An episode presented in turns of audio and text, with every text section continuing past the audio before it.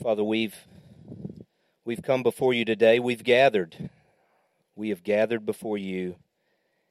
We need to be re- refreshed. We need to behold you and encounter you this morning. And so I pray that by the power of your spirit that you would remove the distractions from our hearts and our minds, the regrets from the past week, maybe even last night, and the fears and anxieties of the week ahead. Lord, just remove those things so that we may hear from you. Make our hearts receptive to your word. And we need you to speak into our hearts. And more than anything, we need to see Jesus. So I pray that in your word, in, your pa- in, in this passage, that we would see Jesus as Jesus taught Every single word of the Bible is about me. So let us see him that our hearts would be moved to worship and joy so that we would be changed. So come and meet with us this morning. In Christ's name we pray. Amen. So, kids, I don't know if you've ever noticed this before. It's kind of an obvious fact, but there are things that we do in life that we do because they're a duty. That is, we have to do them. We're required to do them. It's our responsibility.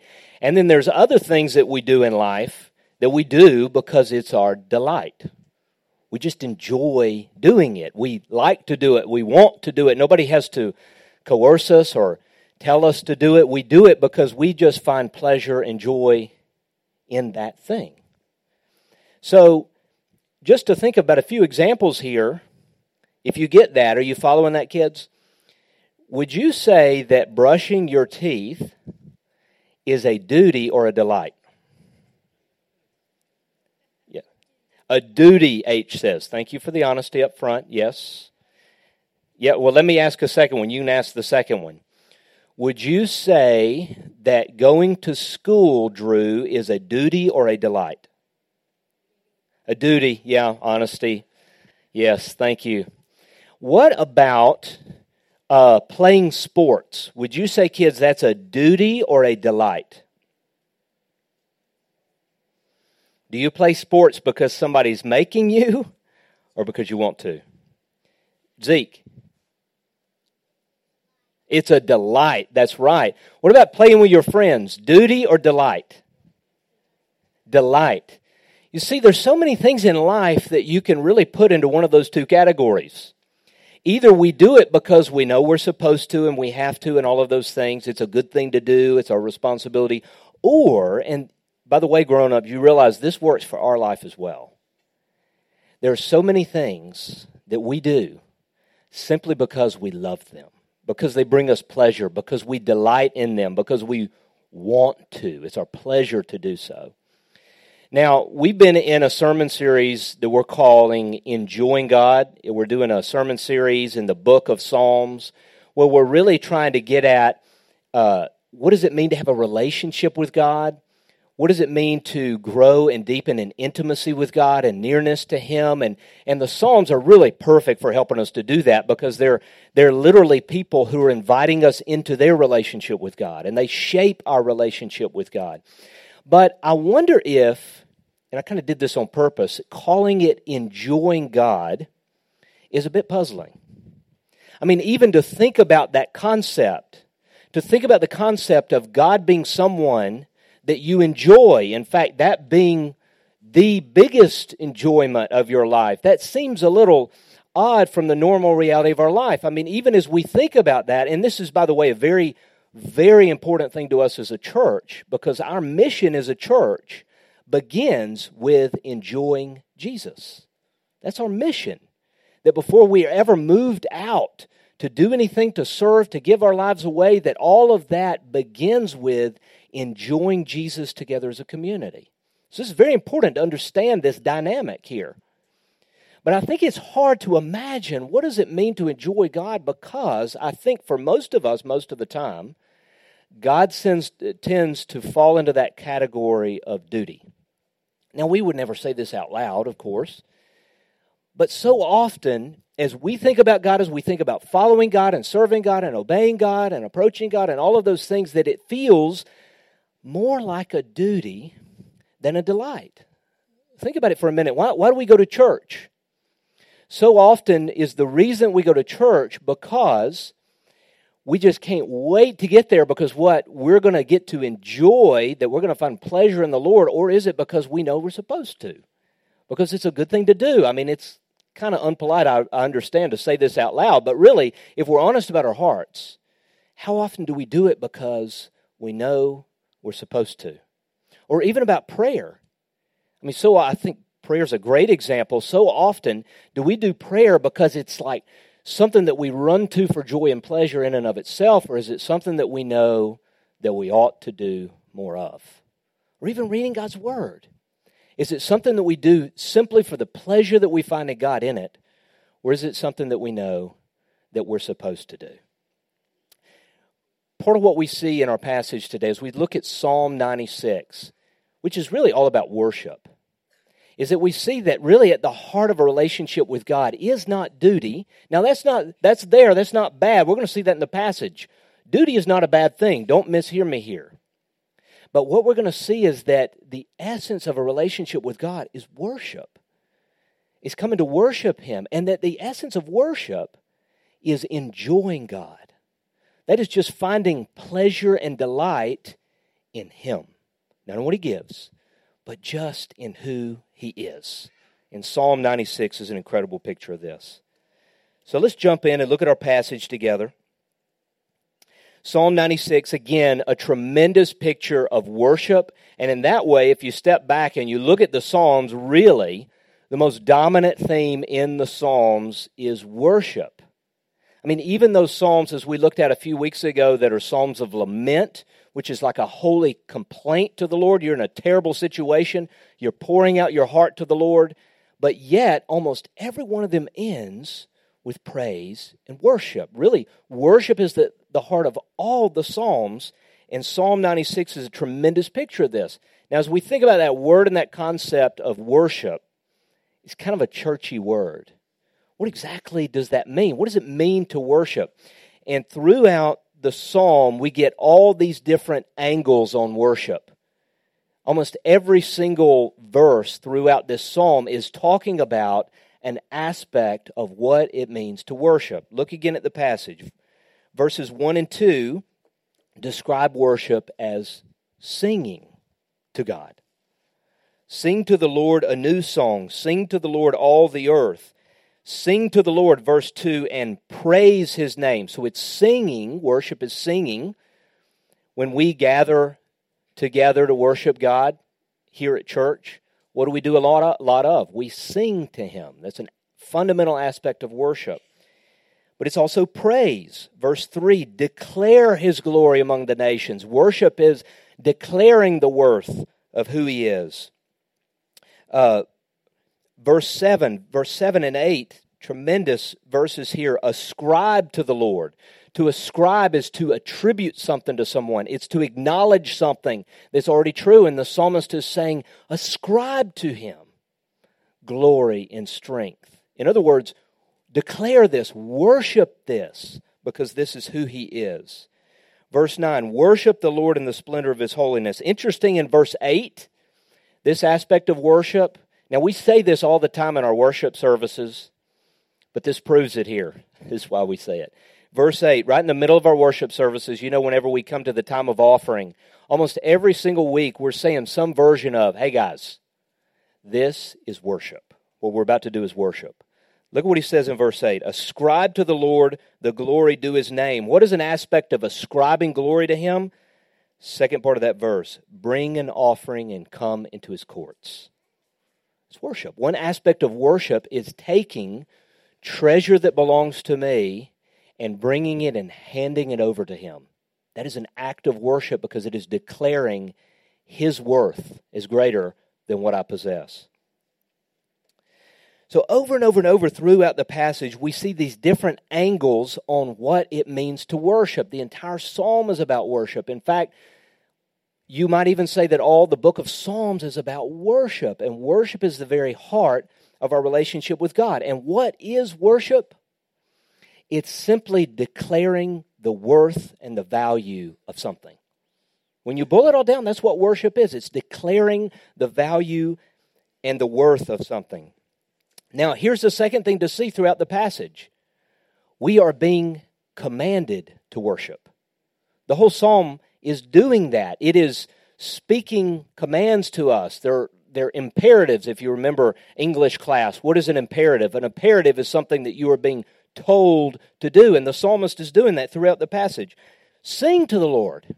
He's telling us to sing to him, to declare his praises, to bring an offering, to ascribe glory and honor to him, to assign it to him. All of these things he is commanding us to worship him.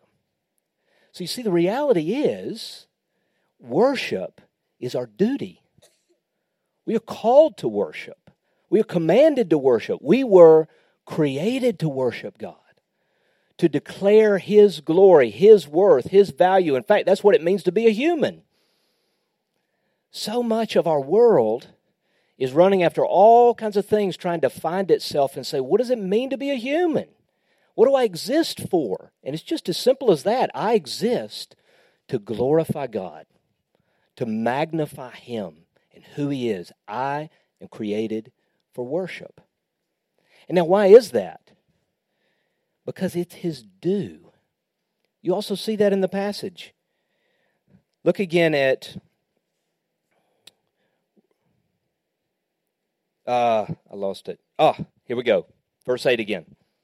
Ascribe to the Lord the glory due his name. It's explicit there and implicit throughout the passage. We worship God not just because that's something that we're supposed to do, we worship God because that is his due. It belongs to Him because He is the most supremely valuable being in all of the universe. To worship God is to do the only right thing that there is. When we see something of incredible value, you very naturally feel, I, I need to acknowledge this. I need to see it. I need to declare it. Well, whenever you take God, who is of infinite worth and value, to worship him is his due because there's simply nothing else in all of the universe that even comes close to the weight of his value and worth. So, worship is something that we're made for, is something that we're created for. It is our duty, it is his due, it's what belongs to him. But here's what I really want to focus on in the passage. And this is critical to see about worship. Worship is never merely duty. If it is merely duty, it is not worship. Because at the essence of worship is delight. It is enjoying that whatever you're worshiping. It's at the very heart of it. Let me give you an illustration that kind of brings this out, hopefully. You know, say it's our anniversary, Ashley and I's anniversary. I've used this illustration before, but it's very good at helping to understand this. Our anniversary is uh, January 8th, which just happens to be Elvis's birthday.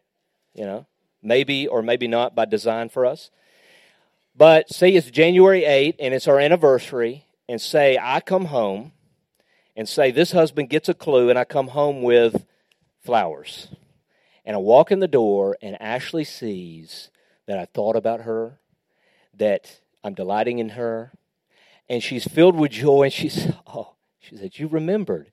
She says, Ah, they're beautiful. Thank you. I love you. And what if in that moment, if I were to say, Don't mention it, I'm just doing my duty? How would that feel? How would that feel? It would not feel good. In fact, it would hurt very deeply because it would be a very thinly veiled disguise of saying, I'm only doing this because of me. I'm only doing this because of what I'm supposed to be. I'm supposed to I'm trying to be a good husband, so I'm doing this for me. I'm not doing it because of your value. You see, what expresses the value of someone, and this is really at the essence of love, what expresses the value, what magnifies their worth, is whenever I'm finding enjoyment in them. Whenever I'm finding delight in something, that's what worship is. It's enjoying something, it's finding pleasure in that, not in what it gives you, but just that in and of itself. And so, for a husband to walk in the door and to say, I've done this because I enjoy you. That's what the expression of the flowers is meant to convey. You fill me with joy. And to the level of joy that you find in something is the level that it magnifies the worth of that thing that you're that you're enjoying. So you see, worship is inseparable from joy and delight and finding pleasure in the object. It's just intrinsic to it. So the idea of praise or worship to God that has no delight in Him, that's merely because you're supposed to do it, that's merely uh, because it's a duty that's just going through the motions, is a contradiction in terms. Because worship is by essence a delight and an enjoyment in Him. You see it throughout the passage. Really, it's implicit at the beginning where He says, Sing to the Lord. What do you sing over? You know, there's times where you're supposed to sing, uh, and then there's times where, you know, a song just kind of wells up in your heart. You know, I'm thinking about, uh, you know, whenever things going right and a, your favorite song comes on the radio and you're singing, you know, at the at the the top of your voice, and usually if I'm doing that, there's nobody else around. Kind of like Jerry Maguire, you know, how he's everything's going right and he's singing, "I'm free falling." You know, Tom Petty's free falling there. I love that that picture there. You sing when your heart is filled with joy in something. It's just a very natural reaction. So whenever he says sing to the Lord, that that is worship, he is implicitly saying delight in him until it moves you to sing. It gets explicit at the end of the passage. Look in verse 11. Let the heavens rejoice. Let the earth be glad. Let the sea resound. Verse 12. Let the fields be jubilant. Then all the trees of the forest will sing for joy do you see how inseparable delight is from worship? You see, he's kind of at that point, he's turning to creation and he's saying, Creation, teach us how to do it. Teach us how to delight in the supreme value and glory and wonder of the living God. Teach us how to do it. Show us how that our hearts too would be caught up with joy and delight and jubilation you also see it in every every psalm. I'll just prove it by just looking at the psalms around this. Look at the previous psalm. Doesn't require you to turn a page. Psalm 95. Look how it begins. Come, let us sing for joy to the Lord. You see how it says that? Joy. Joy is inseparable from worship. Look at Psalm 97. The Lord reigns, let the earth be glad. The Lord reigns, let that reality be something that fills us all with gladness. It's inseparable from worship. Jump over to Psalm 100. Shout for joy to the Lord, all the earth. Joy. It must have joy. We must find pleasure in Him. Only then is it truly worship. But this is kind of common sense whenever you think about it. The reality is, whatever you find value in, whatever you take pleasure in, whatever delights you, you're going to praise it. This is all the time happening. You know, whatever you prize, like if you prize your children, how do you know if someone prizes their children? Well, they go about talking about what their children do, right? You're praising them. Look at this picture they drew. What am I doing? I'm declaring their praises because I find ultimate value in them. What do we do during football season? Football season's almost here, and I've got like a, a second countdown on my computer. You know, I, I know how many seconds until Georgia kicks off their first game. What do we do whenever we find ultimate value in there? We declare it, we enjoy it, sometimes too much. So that's the essence, in fact, of sin, as we talked about last week, is whenever some created thing becomes ultimate value in our heart and begins to displace God from our hearts. You know, anything in your life that you find ultimate pleasure in beyond God becomes an idol and actually begins to destroy you. But the reality of seeing value in something and enjoying it and declaring it and praising it is just automatic because that's what we were created for. C.S. Lewis has a great quote um, actually talks about this a good bit, just this nature of worship, the nature of praise. I just want to read a short quote of what he says here of helping us to understand this fundamental element of enjoyment and delight in worship. He says this The most obvious fact about praise, whether of God or anything, strangely escaped me. I thought of it in terms of compliment or approval or the giving of honor. I think that's oftentimes how we think about praising God. I, I need to compliment Him. You know, sometimes we even imagine that God is just one who's needing compliments. That was the case for C.S. Lewis. He struggled with that. Why is he always telling me to praise him? Does he need compliments? And this, this is what he said I had never noticed that all enjoyment spontaneously overflows into praise. That's just a fundamental fact about it. Whatever you enjoy, you're going to praise. Just by nature, it's what we're created to do. And he talks about why. The world rings with praise. Lovers praising their mistresses, readers their favorite poet, walkers praising the countryside, players praising their favorite game, praises of weather, wines, dishes, actors, motors, horses, colleges, countries, historical personages, children, flowers, mountains, rare stamps, rare beetles. You find yourself somewhere in there? Even sometimes politicians or scholars. It's true. I had not noticed how the humblest and at the same time most balanced and capricious minds praised most, while the cranks and misfits and malcontents praised least. I had not noticed either that just as men spontaneously praise whatever they value, so they spontaneously urge us to join them in praising it. Isn't she lovely? Wasn't it glorious? Don't you think that magnificent? The psalmist, in telling everyone to praise God, are doing what all men do when they speak of what they care about. I think we delight to praise what we enjoy because the praise not merely expresses, but completes the enjoyment. It is its appointed consummation if you enjoy something, you will praise it.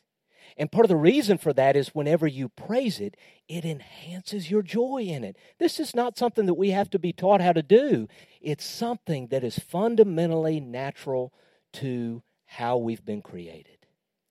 Whatever it is you find the most pleasure in, that you will praise. Now, here's the main thing to see here about praise and about our relationship with God God has created us that we would find ultimate satisfaction in Him alone.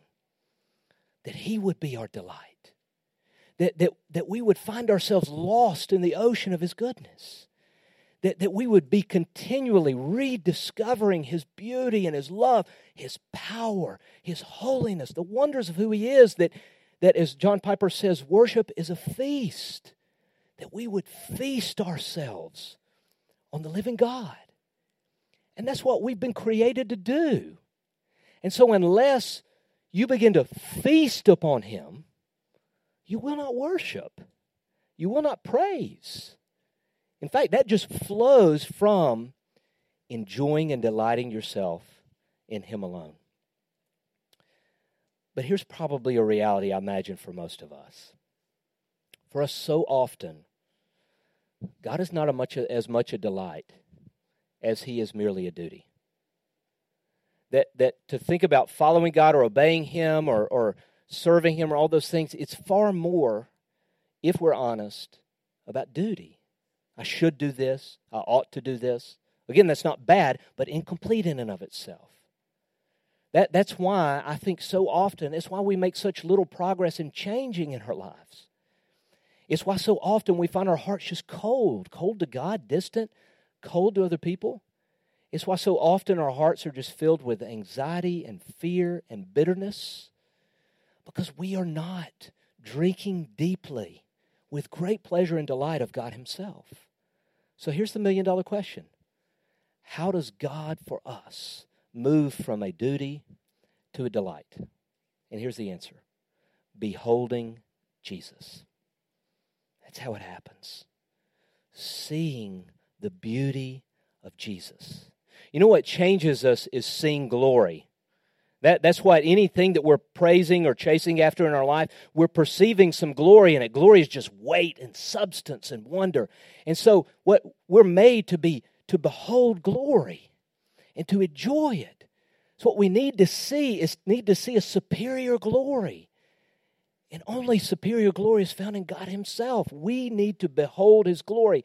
The Apostle Paul incredibly says in 2 Corinthians 3 and 4, he says, We are being transformed with ever increasing glory as we behold the glory of the Lord. That's how it happens, beholding his glory. But then he goes on in the next few verses and he says, For we see the light of the knowledge of the glory of God in the face of Jesus Christ. What he says is that we see the fullness of God's glory as we behold Jesus, as we see him in his word, as we see the, the fullness of his character and who he is and what he's done, as we, with the eyes of our hearts, as we behold him by faith, we are changed. When we see and look upon Jesus, we are seeing the fullest representation of the Father. I mean, all the fullness of God dwells in the person of Jesus. And so, as we look upon Jesus and as we see his power, the power that speaks to a storm and it becomes calm, as we see his holiness and his righteousness, as we see his love and his mercy and his tenderness, as we see all of those glories, we are seeing the fullness of God's glory in the face of Jesus Christ.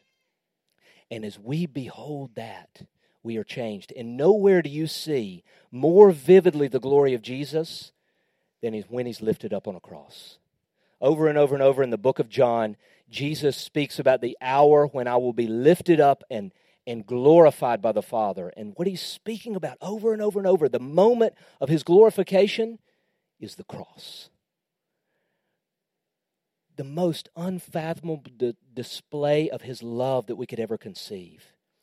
That he, being in very nature God, would humble himself to death, even death on a cross that he would go willingly to the cross and lay down his life for his enemies, that he would bear our curse and our shame and our sin because of nothing in us, but purely because of his love for us. As we see the cross, we behold the glory of love that we can see in no other place. And it is in beholding Jesus that we're changed. That's why we go to church. Ultimately, that's the reason that you should go to church I mean, yes, it is your duty. God commands it. But yet we should come so that we may behold Jesus. The same reason is for the reason that we should pray, so that we might encounter Jesus, so that we might behold the glory of God in his face. It's the reason that we read Scripture. Not just because we're supposed to read Scripture, but we are. But we go to Scripture so that we might see Jesus, so that we might behold his glory. And as we say as a church, it is enjoying Jesus that becomes the engine of all of our mission.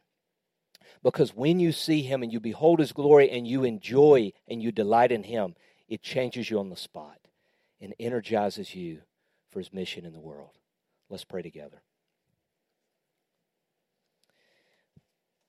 Lord Jesus, these are these are deep truths and concepts and the fact of the matter is, we, we live in a culture, I believe, Lord, that it's more, it's harder than ever to perceive these realities.